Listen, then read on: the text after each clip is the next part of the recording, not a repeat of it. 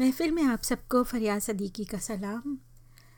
हमारी नज़र से एक तहरीर गुज़री जिसको पढ़कर हमें बहुत सी बातें याद आ गईं। ये तहरीर है डॉक्टर तहरा काजमी की, जिसका उनवान है। मैंने अपनी माँ को कतरा कतरा पिघलते देखा। अम्मी बहुत शानदार औरत थीं। ज़िंदगी की हरारत से भरपूर, बहुत शौकीन मिजाज। उन्होंने ज़िंदगी को भरपूर जिया और क्या खूब जिया।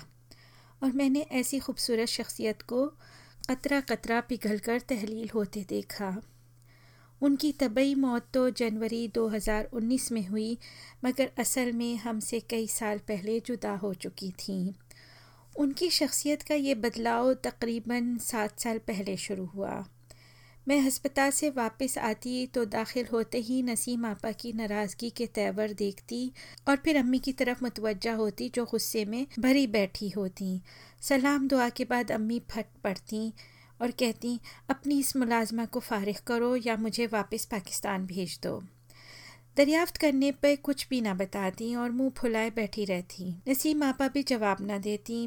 बाकी अहल खाना से पूछने पर दरियाफ्त होता कि अम्मी को शिकायत है कि नसीम आपा ने सुबह से इन्हें मांगने के बावजूद कुछ खाने को नहीं दिया हती कि चाय पीने को भी वो तरस गई हैं। उधर नसीम आपा मुँह बसोर के बोलती कि, बीबी जी, सुबह से चार कप चाय, दो बार नाश्ता और एक बार खाना खाने के बावजूद इनकारी हैं ये बहुत ही अजीब व गरीब सूरत हाल होती। अम्मी सारी उम्र बसियार खोरी का शिकार नहीं रही थी और वो खाने से ज़्यादा खिलाने पर यकीन रखती थीं। फिर ये क्या हो रहा था? इस सूरत हाल का हल मैंने ये ढूंढा कि नसीम आपा को अम्मी की पी हुई चाय नाश्ते और खाने के बर्तन धोने से मना कर दिया, ताकि मैं अम्मी को बहुत से इस्तेमाल शुदा बर्तन दिखा के यकीन दिला सकूँ। जब मेरी ये तरकीब फेल हो गई तो अपने दिल में आए हुए शक को दूर करने के लिए घर में कैमरा लगवा दिया, जहाँ मैंने अम्मी को वैसे ही करते देखा जैसे नसीम आपा बताती थीं एक दिन घर पहुँचने पर अम्मी ने तशवीश भरे अंदाज में बताया कि आज ना जाने कौन आदमी हमारे घर में घुस आया है और बेतकल्लफ़ी से इधर उधर फिर रहा है। फ़ौर नसीम आपा को बुलाया, जो अपनी हँसी रोकने की नाकाम कोशिश कर रही थी। जी, और तो कोई नहीं, साहबी हैं और बीबी जी इनको सुबह से तेवरियाँ चढ़ा के घूर रही हैं। सूरत हाल बहुत गंभीर थी। अब अम्मी का ध्यान बटाना था और इस कोशिश में हम कामयाब रहे। कुछ ही दिनों बाद देखा तो साहब परेशानी में इधर उधर ठहर रहे थे। सुनो, अम्मी आज सुबह से एक ही बात पूछे जा रही हैं। वो क्या? जवाब देते देते वो रुके और झीप से गए। बार बार एक ही सवाल कर रही हैं, मेरी दूसरी बीवी कहाँ है? ये सुनते ही मेरा कहकहा आसमान को छू रहा था। देखिए, आखिर आपको अम्मी पहचान गई, अब मुझे भी बताइए वो कौन है और कहाँ है। ये सब बहुत तकलीफ़ दे था। वह आहिस्ता आहिस्ता अपनी ज़ात का निशान खो रही थी और नामालूमी बेयकीनी के समंदर में डूब रही थी। ज़मान और मकान का तस्वुर धुंधला पड़ रहा था। अक्सर आधी रात को उठ जाती और अपनी माँ को आवाज़ें देती, किसी नन्ही बच्ची की तरह। ऐसे मौक़ों पर मेरी बेटी जो उनके साथ सोती थी, इनको किसी बच्चे की तरह सहलाती, दिलासा देती। ऐसे ही एक मौके पर उन्होंने बड़ी बेचारगी से अपनी नवासी से पूछा, मानो, मुझे क्या हो रहा है? मैं ऐसी तो कभी नहीं थी। उनकी सारी उम्र अब्बा के साथ पिंडी में गुजरी थी। अब्बा की वफ़ात के बाद चूँकि वह तनहा थी, सो उन्हें बेटे के पास लाहौर मुंतकिल होना पड़ा। मगर उनको अपना वो घर कभी नहीं भूला। जब वो, जब भी पाकिस्तान की बात करती, उनके पेश नज़र उनका अपना घर होता। अब्बा की वफ़ात के बाद वाले वाक़ात उनकी याद से आहिस्ता आहिस्ता महव हो रहे थे। मैं कंप्यूटर पर काम कर रही होती, मेरे पास आती और कहती, अभी बहुत वक्त है, मुझे अगर तुम बस पर बिठा दो तो मैं शाम को पिंडी पहुँच जाऊँगी। मेरी ये बताने पे कि वो मुल्क से बाहर हैं, कतन यकीन ना करती। थोड़ी ही देर में दमाद से कह रही होती कि उन्हें छोड़ आए। फिर मेरे छोटे भाई को आवाज़ें देती, जवाब ना मिलने पर मुझे फ़ोन पे बात करवाने को कहती ताकि वो उन्हें शाम को दफ्तर से घर वापसी पर लेता जाए। ऐसा वो हर आधे घंटे के बाद करती और नवासे और नवासियाँ असल सूरत हाल बताते बताते थक जाते। वो सारी उम्र अकेले सफ़र करती आई थीं, इतनी बातमाद थीं कि हमारे बचपन में जब नाना के घर जाना होता और अब्बा ना जा सकते, वो रेल पे हम सब बहन भाइयों को लेकर रवाना हो जाती। भाई के पास कनाडा भी अकेली गई और मेरे पास भी अकेली आती। लेकिन उनके दो सफ़र मैं नहीं भूलूँगी।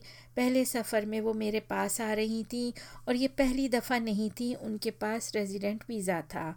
सो आना जाना लगा रहता था। मैं इनको लेने के लिए एयरपोर्ट के बाहर मौजूद थी। सब मुसाफिर निकल गए और अम्मी बाहर नहीं आई।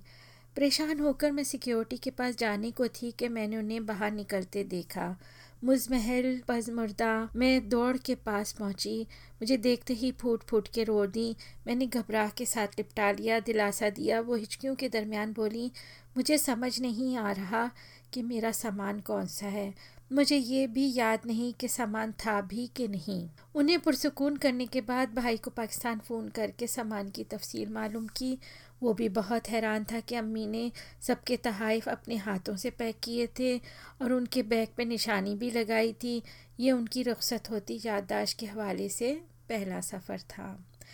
दूसरा और आखिरी सफ़र बहुत ही तकलीफ़ दे था, चूँकि वो पहले सफ़र के बाद बहुत अरसा बग़ैर किसी शिकायत के आती जाती रहीं, इसलिए हमने भी उनको पाबंद ना किया। वो अकेली पाकिस्तान जा रही थी। बहुत खुश के छोटे बेटे से मिलने की हड़क उन्हें हमेशा रहती थी। रात की फ़्लाइट थी, सो उन्हें एयरपोर्ट छोड़ने के बाद हम घर आके सो गए। आँख फ़ोन की घंटी से खुली जो बजे जा रहा था, फ़ोन की दूसरी तरफ़ अजनबी आवाज़ ने फ़ौर एयरपोर्ट पहुँचने की ताकीद की। साहब दौड़े और आंधी तूफ़ान की रफ्तार से एयरपोर्ट पहुँचे। अम्मी वहाँ खड़ी ज़ारो कतार रो रही थी और कह रही थी, मैं कुछ नहीं जानती कि मुझे कहाँ जाना है। हुआ कुछ यूँ कि वो जब जहाज़ में जाके बैठ गई तो फ़ज़ाई मेज़बान ने इसराह मेहरबानी मोहम्मद औरत देखकर बात करने की कोशिश की, अम्मा जी कहाँ जा रही हैं? बेटी, मुझे पिंडी जाना है। मगर माँ जी, ये जहाज़ तो लाहौर जा रहा है। नहीं बेटी, मेरा घर तो पिंडी में है, मुझे लाहौर नहीं जाना। वो कतई भूल चुकी थी कि वो अपने बेटे के घर लाहौर जा रही हैं। अपने घर की याद शिद्दत से हमला आवर हो चुकी थी और वो लाहौर से किसी भी ताल्लुक़ से शिद्दत से इनकारी थी। जहाज़ का अमला बहुत तजब्जुस का शिकार था, वक्त कम था, अम्मी लाहौर के लिए मान नहीं रही थी, सो फैसला हुआ कि उन्हें उतार दिया जाए। अपने उतारे जाने पे वो मज़ीद परेशान हुई और फिर ये भी भूल गई कि यहाँ वो किसके पास थी? एयरपोर्ट स्टाफ ने टिकट से नंबर लेके हमें मतला किया ये अम्मी का मेरे पास आखिरी विज़िट था। अम्मी की इन कैफियत के बाद न्यूरोफिजिशन और साइकाट्रिस्ट का इलाज शुरू हुआ। मुख्तलिफ़ टेस्ट होने के बाद ये पता चला कि उनके दिमाग का वो हिस्सा जो याददाश्त, जज्बात एहसास ताल्लुक़, ज़मान, मकान, माशरती हदूद, क़यूद से मुतक है, वो बेतहाशा सुकड़ चुका है और अब इनके पास दिमाग का वो हिस्सा रह चुका है जो बुनियादी जबलतों से मुतक है, जैसे सांस लेना, दिल का धड़कना और चलना फिरना। अम्मी की ज़ात किरची किरची हो के बिखर रही थी और एक अजीम इमारत खंडर में तब्दील हो रही थी। अम्मी ने आहिस्ता आहिस्ता सबको पहचानना छोड़ दिया। अब वो अपने आप को माजी में समझती और बेटे और बहू को अपने अम्मा अब्बा समझती और पुकारती। ख्याली शाम होने पे वो हम बहन भाइयों को गली में खेल कूद से वापस बुलाती और अब्बा के लिए खाना बनाने की तैयारी करती। रातों को उठ के रोती और उनके लिए सोना मुश्किल होता। बहुत दवाएँ थीं और उनके साइड इफ़ेक्ट थे। अब अम्मी बिस्तर से नहीं उठ सकती थी। हर तरह की ज़रूरत के लिए दूसरों की मोहताज थी। उनके रुखसत होने पे मैं बहुत दिलगीर थी, आँसू नहीं थम रहे थे। मेरी छोटी बेटी मेरे पास आई और बोली, अम्मी, आपको मालूम है ना कि नानी अम्मा अपने बहुत से अदवार में से एक ही वक्त में होती थी। कभी वो नो उम्र लड़की होती थी, कभी एक जवान औरत और कभी एक बुढ़िया। अम्मी वो कैद थीं अपने बोसीदा जिसम में, अपनी सांसों के साथ। करवट लेने तक के लिए वो दूसरों की मोहताज थीं। क्या आप उन्हें मज़ीद रोकना चाहती थीं? अम्मी, आप सोचें, अगर आपको कोई पैम्पर पहना के बिस्तर पर लिटा दे और आपको कुछ समझ भी ना आए तो आप कैसा महसूस करेंगी?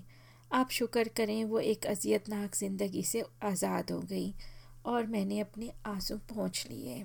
तो जनाब, ये दुख भरी कहानी मुझे बहुत, मेरे दिल और एहसास को छू गई, इसलिए कि मैंने भी अपनी माँ को इसी तरह पिघलते, आहिस्ता आहिस्ता जाते देखा और वाकई वो छोटी लड़की जो आखिर में अपनी माँ को कहती है कि वो इस अजियतनाक ज़िंदगी से आज़ाद हो गई तो वो ठीक ही है। इजाज़त चाहती हूँ। खुदा हाफिज़।